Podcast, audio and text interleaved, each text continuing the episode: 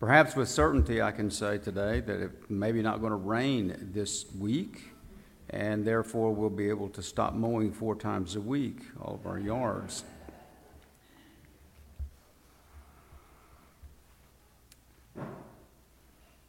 This morning, I'm going to um, recount some things uh, and of the occasion last week. Um,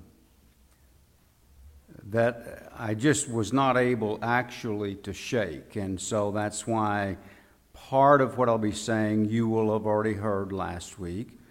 But I wanted to unfold some things in this that I think uh, we, we as people can identify with. Um, and that is that uh, as, as we've been reading and studying throughout this particular series uh, of Abraham, that while we are and profess to be a people of faith, we want to have faith in God. We want to take him at his word. I do, and I know you do. Uh, at, at, at the same time, we we have to carry with us, uh, you know, our, our frailties, our flaws, and sometimes even failures. And so, uh, as we've looked at this, um, I've wanted to look at Abraham and his faith and how that faith can lift us up above our flaws. Though we have them, it can lift us up above them. This morning, I'm I'm going to look at it, uh, look at what we read last week, but more from a human standpoint, human nature. And I concluded that the best way for me to capture what I'm going to try to say is in the title. Placing our faith in God sometimes is very difficult.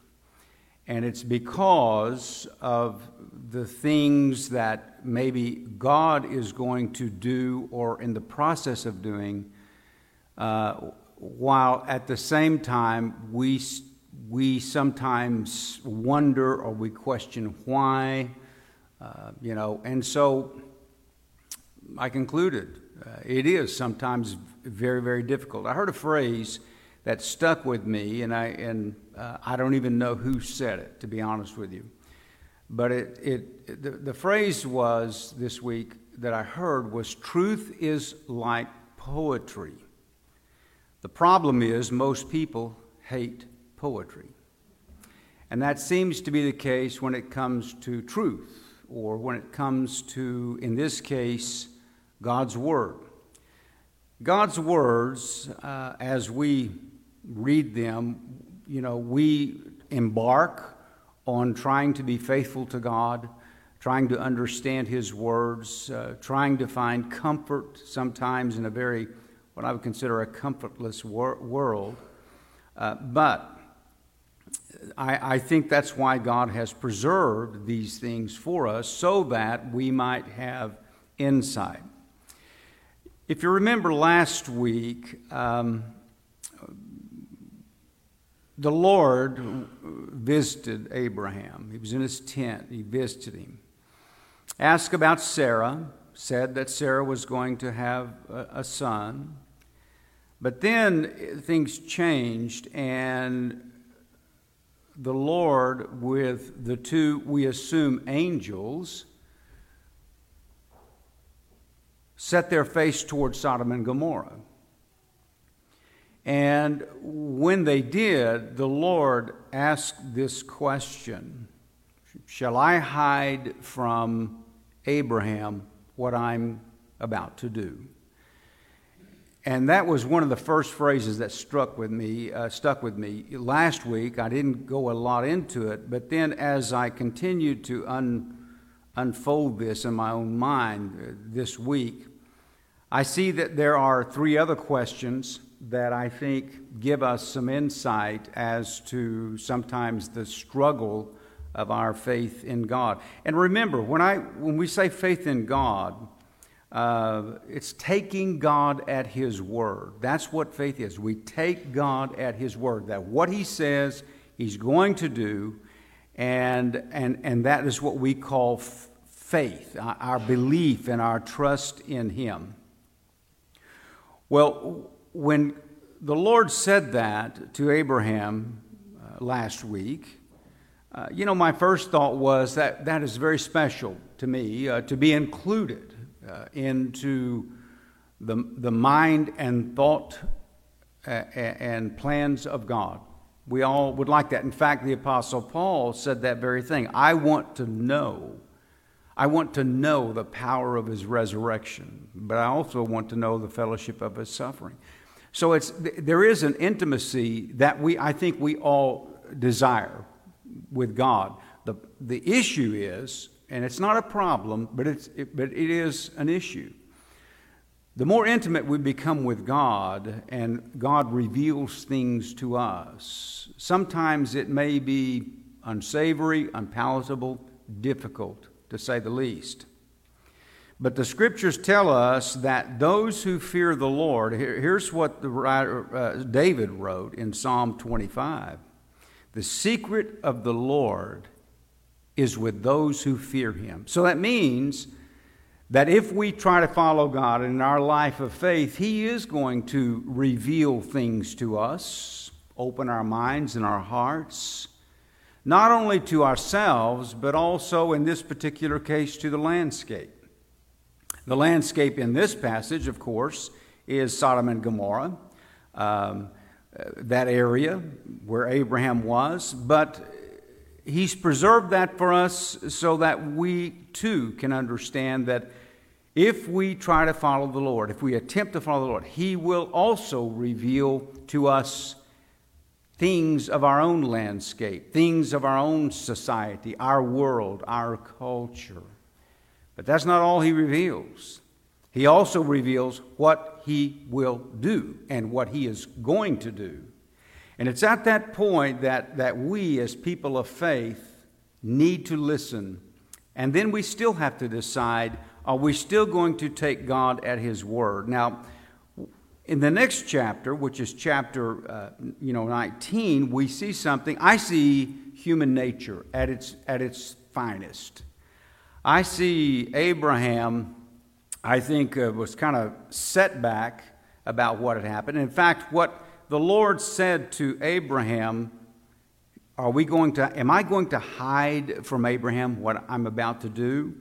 And then the Lord spoke to him and he said, um, Because the outcry against Sodom and Gomorrah is great, very grave, I will go down now and I'll see whether they have done altogether according to the outcry that's against it, that has come to me, and if not, I will know. At that point, from my perspective, I think Abraham is beginning to hear maybe things that he doesn't really want to hear. And the reason I say that is because of his response.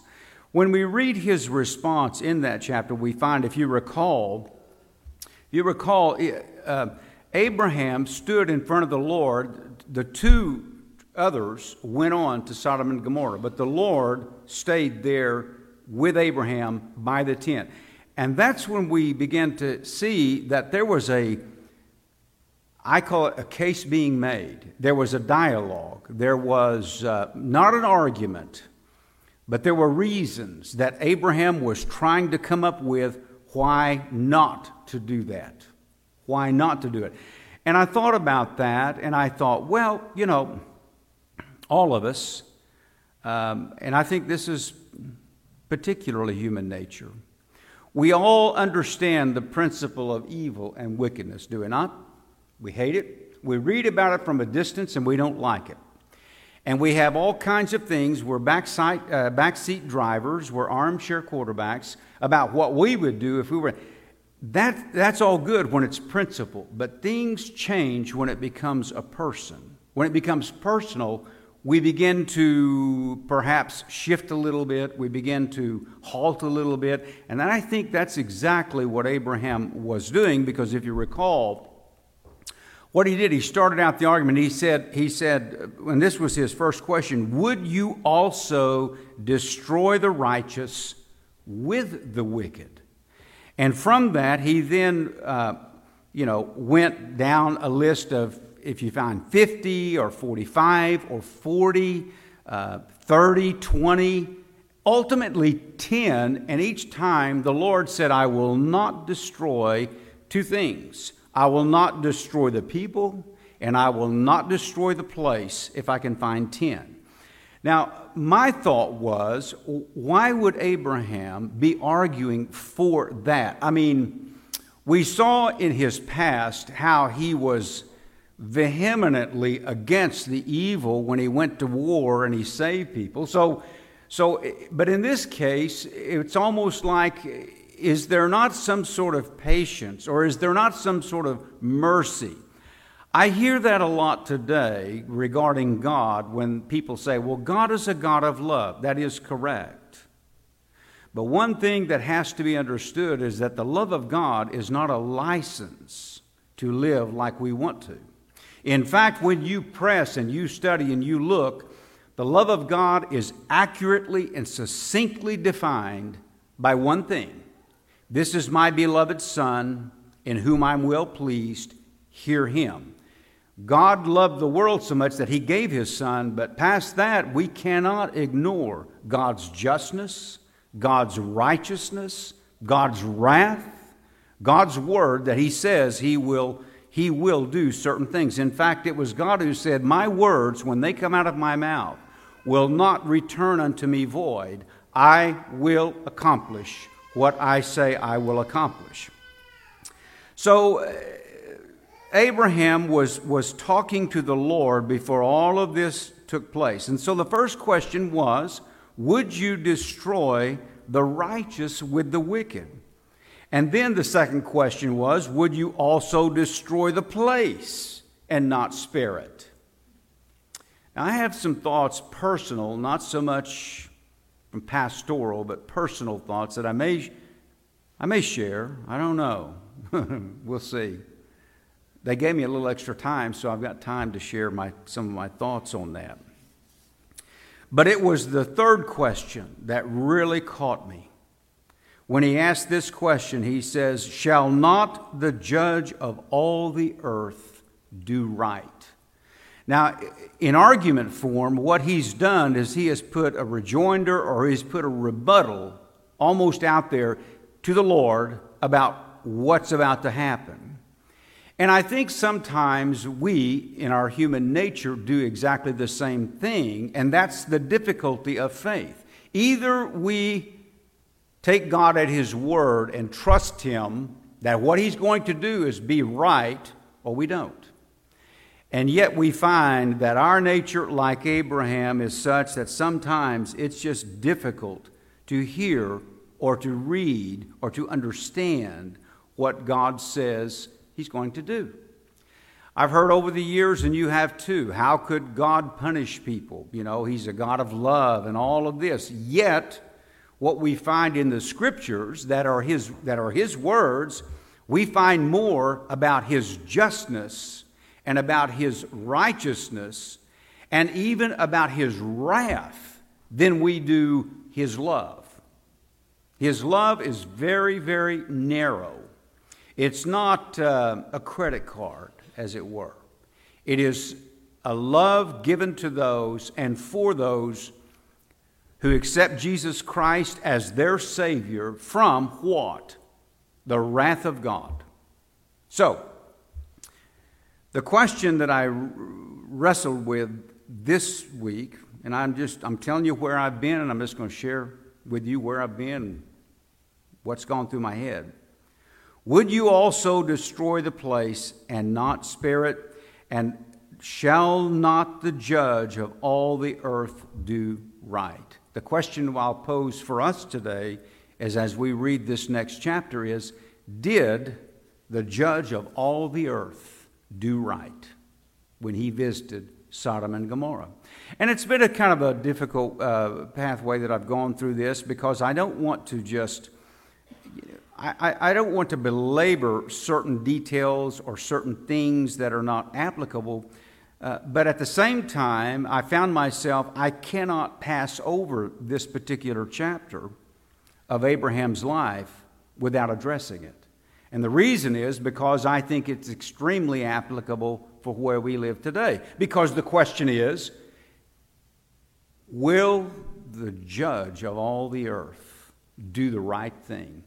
Okay, now with Abraham, that question was referenced, I think, specifically for his family, Lot.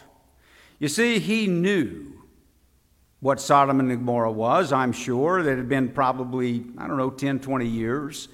And it became very apparent, obviously, it was very apparent, uh, the kind of, uh, let's call it a sin city. We've got them in our country, they're all over the world. But it was apparent what kind of place it was. And obviously, someone had been praying to God about it, to do something about it. And here we find that he's getting ready to. Was it Abraham praying?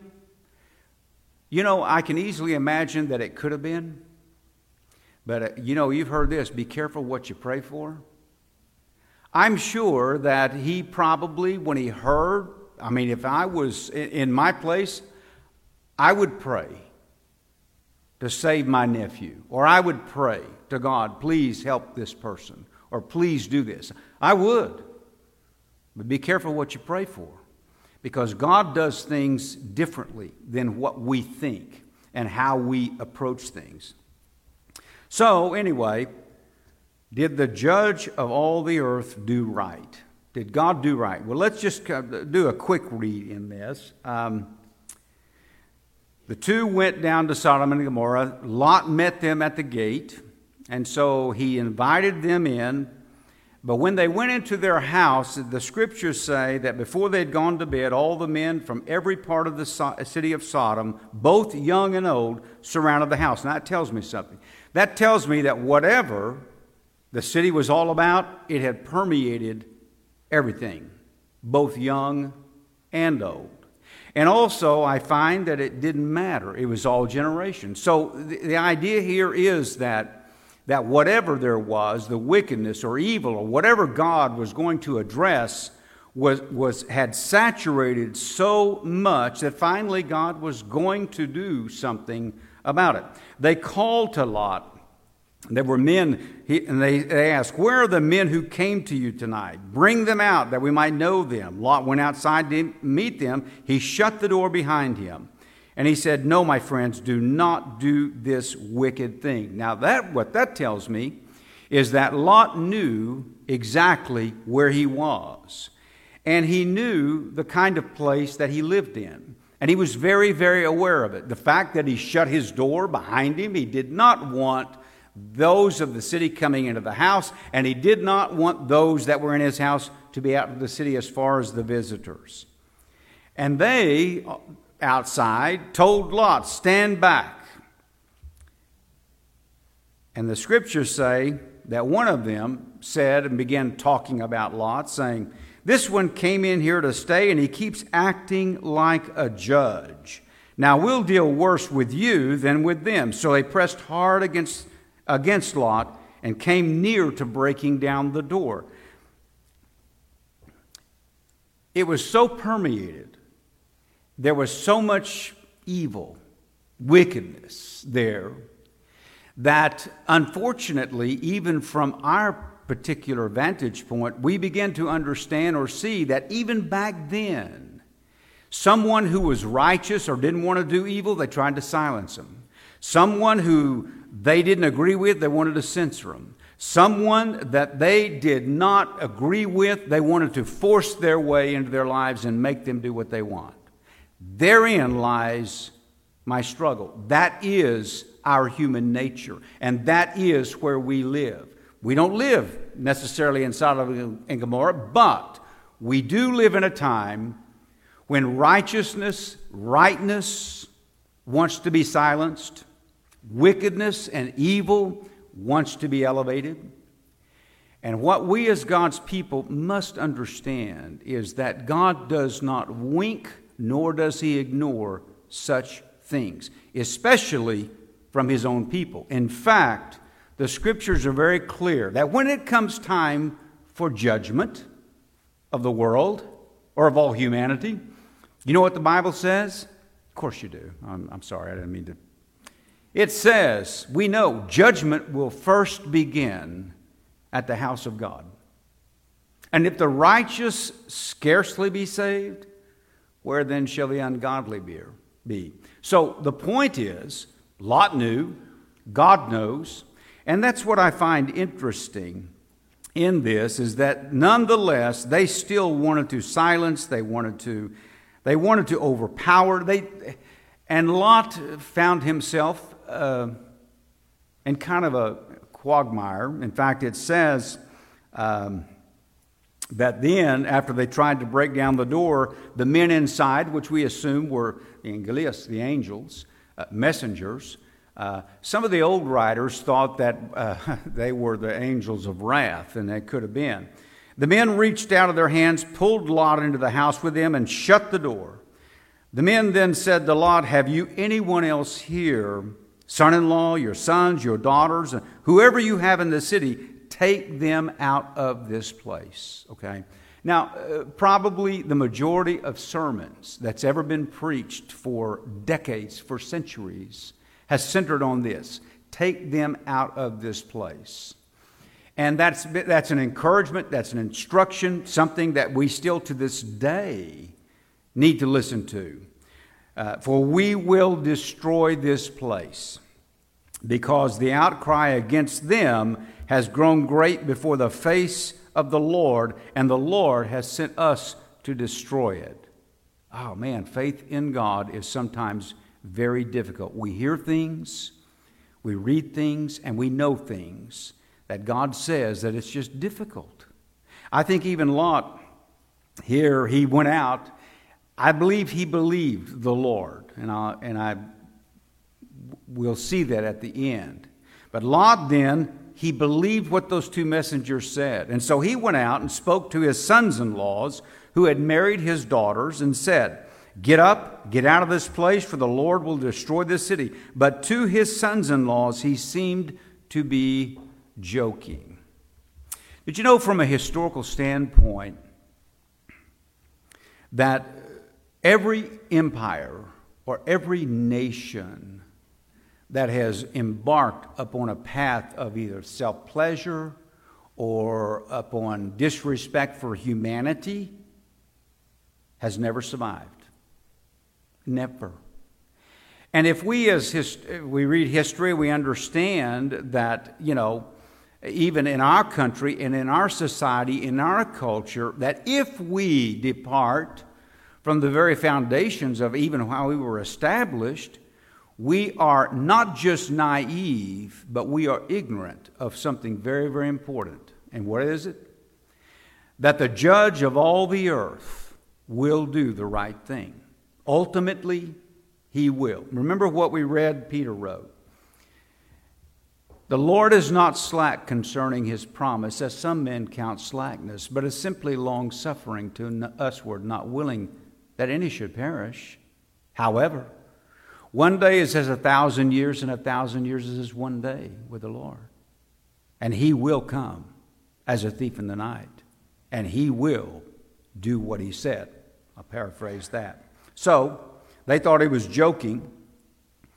Uh, when the morning dawned, the angels urged Lot to hurry, saying, Arise, take your wife and your two daughters who are here, lest you be consumed in the punishment of the city. That was another thing that struck me as we think sometimes that because we have faith in God that we will not be consumed, yet we have someone who later it will be said he trusted God and had faith in God, and that was Lot, and yet he had to be delivered even in our walk of faith, there are times that we are in danger and need to understand that.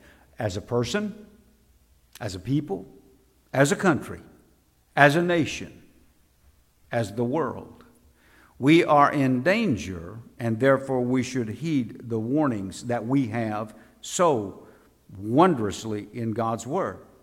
While he lingered, the men took hold of his hand, his wife's hand, and the hands of his two daughters, the Lord being merciful to him, and brought him out and set him outside of the city. So it came to pass when they brought them outside that they said to Lot, Escape for your life. Do not look behind you nor stay anywhere in the plain. Escape to the mountains, lest you be destroyed. At that point, Lot had difficulty, I think, from a human standpoint. Is it really true that everything I've known and what I've built up, is it going to be destroyed? If God has his hand in it, yes, it will be. Sometimes the places we love are destroyed, the things we hold dear to our heart are destroyed. I never thought, more from a, another standpoint, again, not so much from the pulpit, but just my own opinion.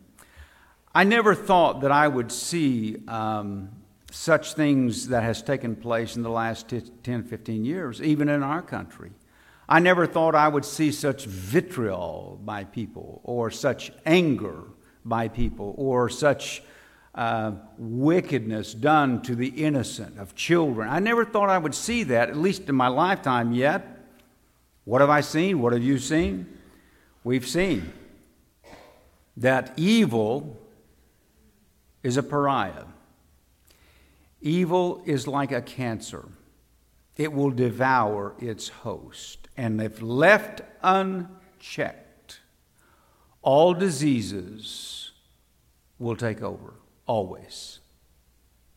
Did the judge of all the world do right? Well, if we look at the wickedness of that particular place, yes, he did. And he answers that question because he saw that the evil, the evil takes over. Now, why would I say that?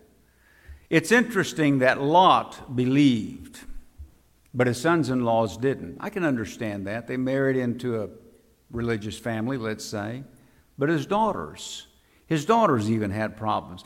Evil affects everything around you, and it will devour and leaves nothing left. In fact, when we track back the words of evil and wickedness and we look at diabolus or devil, one of the words, one of the words that describes the, uh, the prince of the world or the devil is manslayer. He is a manslayer. And that's exactly what happens when evil is in place. So, here's what I would say to us, or here's what struck me. First of all, we know what happened. We know that they did destroy it. Lot and his daughters and his wife, they left, and for the time being they were safe, but only because God is merciful. I'm not reading anywhere in here about the love of God. I'm reading about the mercy of God. And the mercy of God is what delivers us. Therefore, we should always thank Him for that and not use the love of God as some license to live like we want to live. So, the judge of all the earth knows the world in which we live. That's the one thing that really stuck with me as I was going through this. He does know the world in which we live. You know, very early on, the scriptures recorded God's view of the world. God saw that the wickedness of man was great in the earth, and that every imagination of the thoughts of his heart was only evil continually. We used to do a what we call a mind a mind uh, not an experiment, but it was a mind exercise. Imagine the world. Imagine the world you live in without church, without God, without religion. And then imagine what kind of world would it be? And it's very easy to start concluding and see that it would be a world of lawlessness, it would be a world of hate, of crime. It's bad enough already, but without God and without His presence and without religion and without faith in God, it could be much, much worse. The scriptures also say that when it's left to us as mankind, all our ways seem pure in our own eyes. In other words, there seems a way that's right to all of us. But if it's in our own eyes, it always ends the same way it's a detour, it's death.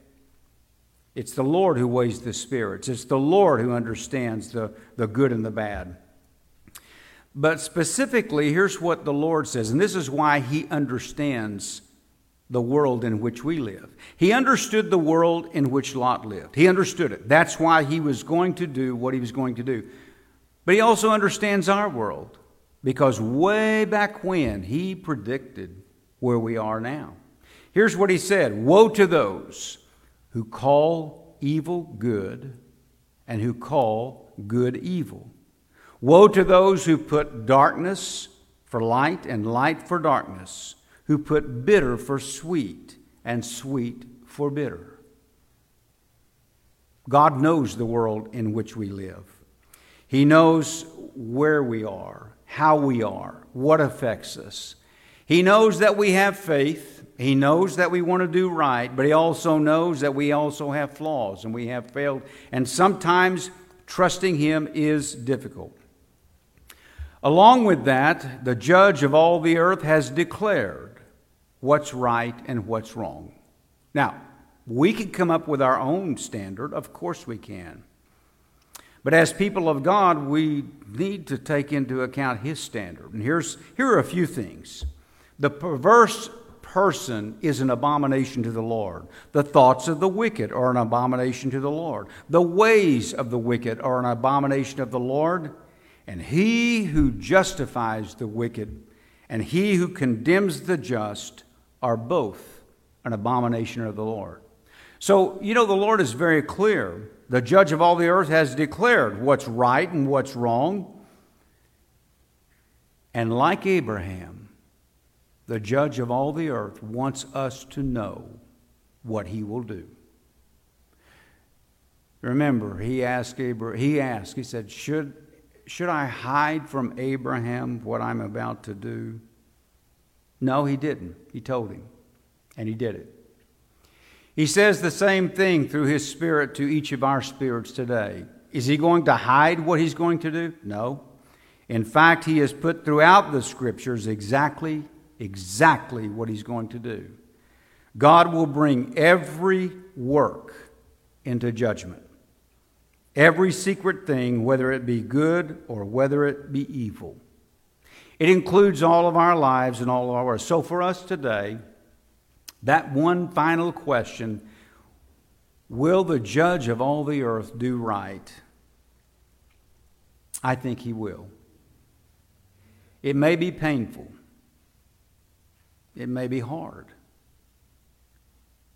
but it will end up right. I think the Lord even though placing our faith in God is sometimes very, very difficult, I believe that the judge of all the earth will do the right thing. It will, it will involve all of us, I think. You know, we've, we've sometimes thought, I can remember thinking this, that our country is the most powerful country in the, in the world. I can remember thinking that, learning it in school, and believing it not realizing that empires greater than us have fallen long before us simply because they elevated wickedness more than they did goodness. And so it's become very real to me. Yeah, we could have a devastation. We could go through all kinds of pain and sorrow. Hope not. I pray not. In fact, I go to the prayer if my people, which are called by my name, will humble themselves and call upon me, I will heal their land. I believe that God would. But if not, I still believe He'll do the right thing. The scriptures then say, in closing, that Abraham went out early in the morning after they had visited Sodom and Gomorrah to the place where he had stood before the Lord. He looked down toward Sodom and Gomorrah and toward all the land of the plain, and he saw and he beheld the smoke of the land which went up like the smoke of a furnace. And it came to pass when God destroyed the cities of the plain that God remembered Abraham and sent Lot out of the midst of the overthrow when he overthrew the cities in which Lot had dwelt. So not only did the Lord have mercy on Lot, but we also know that Abraham had a great concern for his nephew and he prayed for him. And God delivered him Finally, the scriptures do say something about Lot. Peter writes, 2 Peter, God delivered just Lot because he was vexed with filthy conversation of the wicked. For that righteous man dwelling among them and seeing and hearing, it vexed his righteous soul from day to day with all of their unlawful deeds. And then it says, The Lord knows how to deliver the godly out of temptations. Put our faith in the Lord, in God. The judge of all the earth will do the right thing. He will deliver those who love him. We may be affected, but he will deliver us. So, in, in, in faith, I have to conclude it is sometimes difficult to put our faith in God. However, it's righteous. When we put our faith in God in spite of the difficulties, we're promised that we can escape the infection, and we're also promised that we can be safe from judgment and destruction that God has promised He will do. Let's pray. Father, we thank you this morning that we can be in your house. This is your day. These are your words. May we take them to our heart. May we not lose heart, Lord, and may we not try to change or wink or ignore, but Lord, may we may we allow our faith in you to overcome our human nature and just simply trust that you will do the right thing in all cases. I pray today, Lord, that you would give us courage to trust you, to believe that all things are in your hands, our country, our society, our culture. Lord, it's in your hands. There is nothing that is beyond your control, though it may seem that it's out of control to us. It is in your hands. I pray, Lord, that we would trust you and we would put our faith in you in spite of or regardless of how difficulties arise in our lives. And we'll give you thanks in our Lord's name. Amen. Let's stand this morning as we take just a moment, give pause and thought. And we can pray this in our heart that we would, like Abraham, yield to our faith and trust in God. So, what page should we? 224. 224. We're singing one verse of this song. If you would like to come and pray, please do this morning. There is a fountain filled with blood drawn word.